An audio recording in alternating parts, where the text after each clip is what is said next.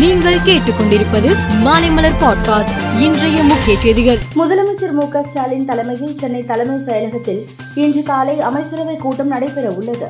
இதில் கலைஞர் மகளிர் உரிமை தொகை திட்டத்தை செயல்படுத்துவது கவர்னரின் செயல்பாடுகள் மற்றும் அமலாக்கத்துறை சோதனைகள் உள்ளிட்டவை குறித்து ஆலோசிக்கப்பட இருப்பதாக கூறப்படுகிறது. மணிப்பூரில் பாதிக்கப்பட்ட இரண்டு பெண்களில் ஒருவரின் தாயார் அளித்த பேட்டியில் என்னுடைய மகளுக்கு ஏற்பட்ட கொடுமைக்கு முன் எனது கணவர் மற்றும் இளைய மகன் ஆகியோர் அந்த கும்பலால் கொலை செய்யப்பட்டனர். வீடுகள் எரிக்கப்பட்டன.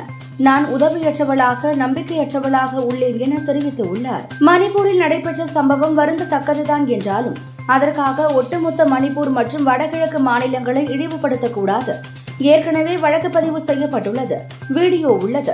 மழைக்கால கூட்டத்தொடருக்கு முன் வெளியிடப்பட்டதில் அரசியல் விஷயம் அடங்கியுள்ளது என அசாம் மாநில முதலமைச்சர் ஹிமந்த பிஸ்வா சர்மா தெரிவித்துள்ளார். கர்நாடக மாநில நலனுக்காக பாரதிய ஜனதாவுடன் இணைந்து செயல்படுவோம் என மதசார்பற்ற ஜனதா தள தலைவர் குமாரசாமி தெரிவித்துள்ளார். தென்கொரியா கடற்பகுதியில் அமெரிக்க நீர்மூழ்கி கப்பல் தென்பட்டதை அடுத்து வடகொரியா அடுத்தடுத்து ஏவுகணைகளை வீசியுள்ளது.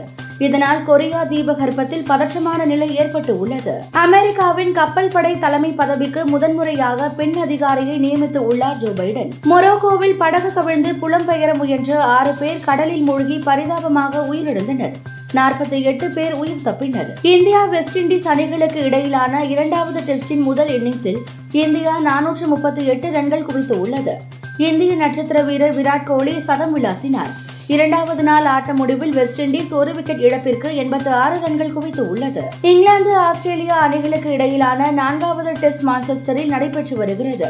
ஆஸ்திரேலியா முதல் இன்னிங்ஸில் முன்னூற்று பதினேழு ரன்கள் எடுத்த நிலையில் இங்கிலாந்து ஐநூற்று தொன்னூற்றி இரண்டு ரன்கள் குவித்தது. பின்னர் இருநூற்று எழுபத்தி ஐந்து ரன்கள் பின்தங்கிய நிலையில் இரண்டாவது இன்னிங்ஸை தொடங்கிய ஆஸ்திரேலியா மூன்றாவது நாள் ஆட்ட முடிவில் நூற்று பதிமூன்று ரன்கள் எடுப்பதற்குள் நான்கு விக்கெட்டுகளை இழந்து உள்ளது. வளர்ந்து வரும் அணிகளுக்கான ஆசிய கோப்பை கிரிக்கெட்டில் நேற்று நடைபெற்ற அரையிறுதியில் இந்தியா வங்காளதேச அணியை வீழ்த்தி இறுதிப் போட்டிக்கு முன்னேறியது.